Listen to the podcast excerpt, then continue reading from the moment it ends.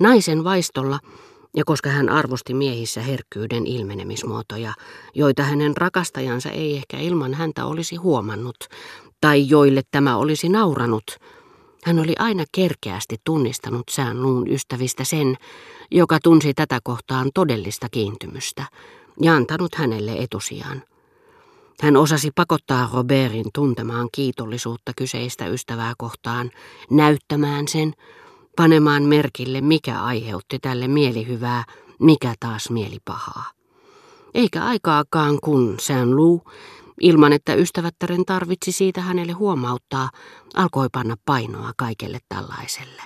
Ja Balbekissa, missä hän oli yksin, minun vuokseni, minun, jota hänen rakastajattarensa ei ollut koskaan nähnyt, josta hän ei ehkä vielä ollut ennättänyt edes kertoa kirjeissään, hän sulki oma-aloitteisesti ikkunan vaunuissa, joissa istuin, kantoi pois kukkaset, joiden tuoksua en sietänyt, ja kun hänen lähtöhetkellä piti hyvästellä kerralla monta henkilöä, hän erosi heistä tahallaan hiukan aikaisemmin, jäädäkseen viimeiseksi kahden kesken minun kanssani, näyttääkseen näin, että teki eron heidän ja minun välilläni, kohdellakseen minua toisin kuin muita.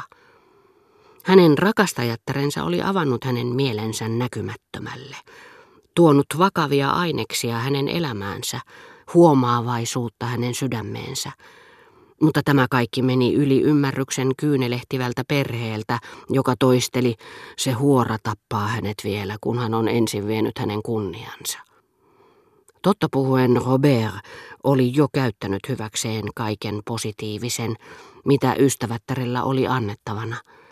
Nyttemmin tämä aiheutti rakastajalleen loputtomia kärsimyksiä, sillä hänen tunteensa olivat muuttuneet inhoksi, eikä hän osannut muuta kuin kiduttaa. Eräänä kauniina päivänä hän oli ruvennut pitämään Robertia tyhmänä ja naurettavana, koska ystävät, joita hänellä oli nuorten kirjailijoiden ja näyttelijöiden joukossa, olivat vakuuttaneet hänelle niin olevan – ja hän toisti vuorostaan kaiken heidän sanomansa intohimoisesti, varauksia esittämättä, niin kuin on tapana tehdä joka kerta, kun saamme jotakin ulkoa päin. Omaksumme mielipiteitä ja tapoja, joista emme tienneet mitään. Hän julisti mieli hyvin, juuri niin kuin nämä näyttelijät, että kuilu hänen ja sään luun välillä oli ylitsepääsemätön, koska he olivat eri rotua – koska hän oli älymystön edustaja, Robert taas kaikista väitteistään huolimatta syntymästään saakka älymystön vihollinen. Tämä näkemys tuntui hänestä syvälliseltä, ja hän etsi sen puolesta todisteita rakastajansa merkityksettömimmistä sanoista, vähäisimmistä eleistä – mutta kun samaiset ystävät olivat sen lisäksi saaneet hänet vakuuttuneeksi siitä, että hän näin huonosti sopivassa seurassa petti ne suuret toiveet, jotka hän, niin he sanoivat, oli herättänyt, että hän vielä joutuisi rakastajansa vaikutuksen alaiseksi ja turmelisi tämän kanssa eläessään tulevaisuutensa taiteilijana. Hän ei enää ainoastaan halveksinut, vaan rupesi vihaamaan sään luuta aivan kuin tämä olisi yrittänyt tartuttaa häneen kuolettavan taudin. Hän tapasi rakastajaansa niin harvoin kuin mahdollista, siirtäen samalla tuonnemmaksi päätöstä lopullisesta erosta, joka ainakin minusta tuntui kovin epätodennäköiseltä. Sään luu teki hänen puolestaan sellaisia uhrauksia, että mikäli hän ei ollut kerrassaan hurmaava, mutta ystäväni ei koskaan ollut suostunut näyttämään minulle hänen valokuvaansa. Sanoipahan vain, hän ei ole mikään kaunotar, eikä hän sitä paitsi ole edukseen valokuvissa. Ne ovat tuokiokuvia, jotka olen itse ottanut Kodakillani, ja ne antaisivat teille hänestä väärän käsityksen. Hänen ei varmaan olisi helppo löytää toista miestä, joka suostuisi tekemään samanlaisia. Mieleeni ei tullut, että päähän pinttymäksi muuttunut halu saavuttaa kuuluisuutta, vaikkei asianomaisella olisi edes lahjoja, että ihailu, yksityisluontoinenkin, sellaisten ihmisten taholta, jotka herättävät kunnioitusta, saattavat olla, eikä sen sitä paitsi tarvinnut olla totta sään luun rakastajattaren kohdalla, kevytkenkäisen naikkosenkin mielestä väkevämpiä houkutteita kuin kertyvän rahan tuoma nautinto. Sään luulla, joka ei täysin tajunnut, mitä hänen rakastajattarensa päässä liikkui, eikä pitänyt häntä täysin vilpittömänä hänen syytäessään katteettomia syytöksiä, eikä myöskään hänen vannoessaan ikuista rakkautta, oli kuitenkin silloin tällöin tunne, että nainen rikkoisi heidän välinsä heti kun suinkin voisi.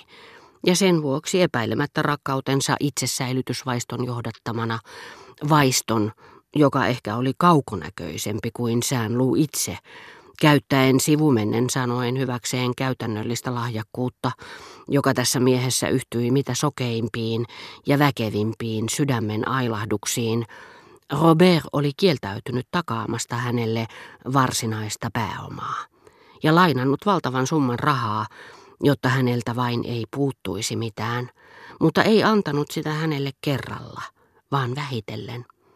Ja ilmeisesti siinä tapauksessa, että hän todella oli päättänyt jättää rakastajansa, hän odotti kylmästi, että saisi kokoon tarpeeksi maallista hyvää, mihin sään luun antamista rahasummista päätellen kuluisi enää varsin vähän aikaa, tosin kaupan päällistä, uuden ystäväni onneksi tai onnettomuudeksi myönnettyä.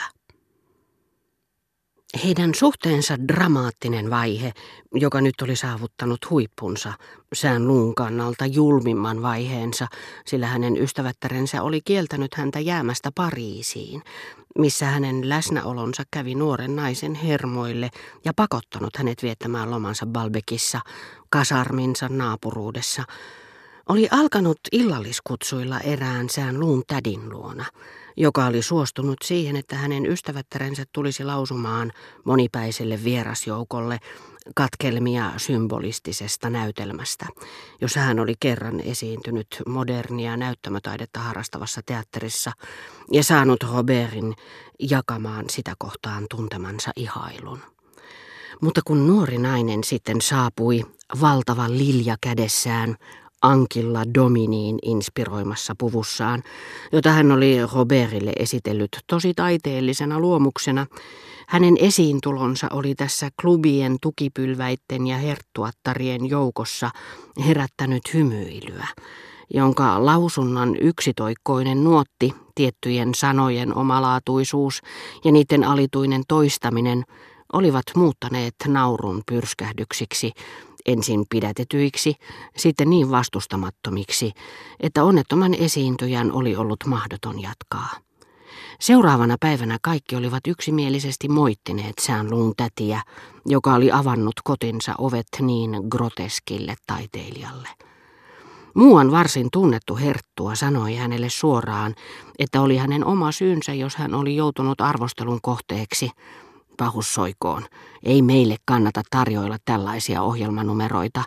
Jos tämä naisihminen edes olisi lahjakas, mutta ei. Sitä hän ei ole eikä tule koskaan olemaankaan, ei hemmetissä. Eivät pariisilaiset niin tyhmiä ole kuin jotkut väittävät. Tämä nuori neiti kuvitteli aivan ilmeisesti, että voisi hämmästyttää koko Pariisin. Mutta ei Pariisia noin vain hämmästytetä. Rajansa kaikella, ei meille sentään mitä tahansa voi syöttää. Mitä näyttelijättäreen tulee, hän sanoi lähtiessään sään luulle, kaiken maailman hanhien, kasvattamattomien letukoitten ja moukkien joukkoon sinäkin minua kuljetat. Sanon sinulle suoraan, että siinä seurueessa ei ollut yhtään miestä, joka ei olisi yrittänyt vikitellä minua, ja koska minä torjuin heidän lähentelynsä, he halusivat kostaa.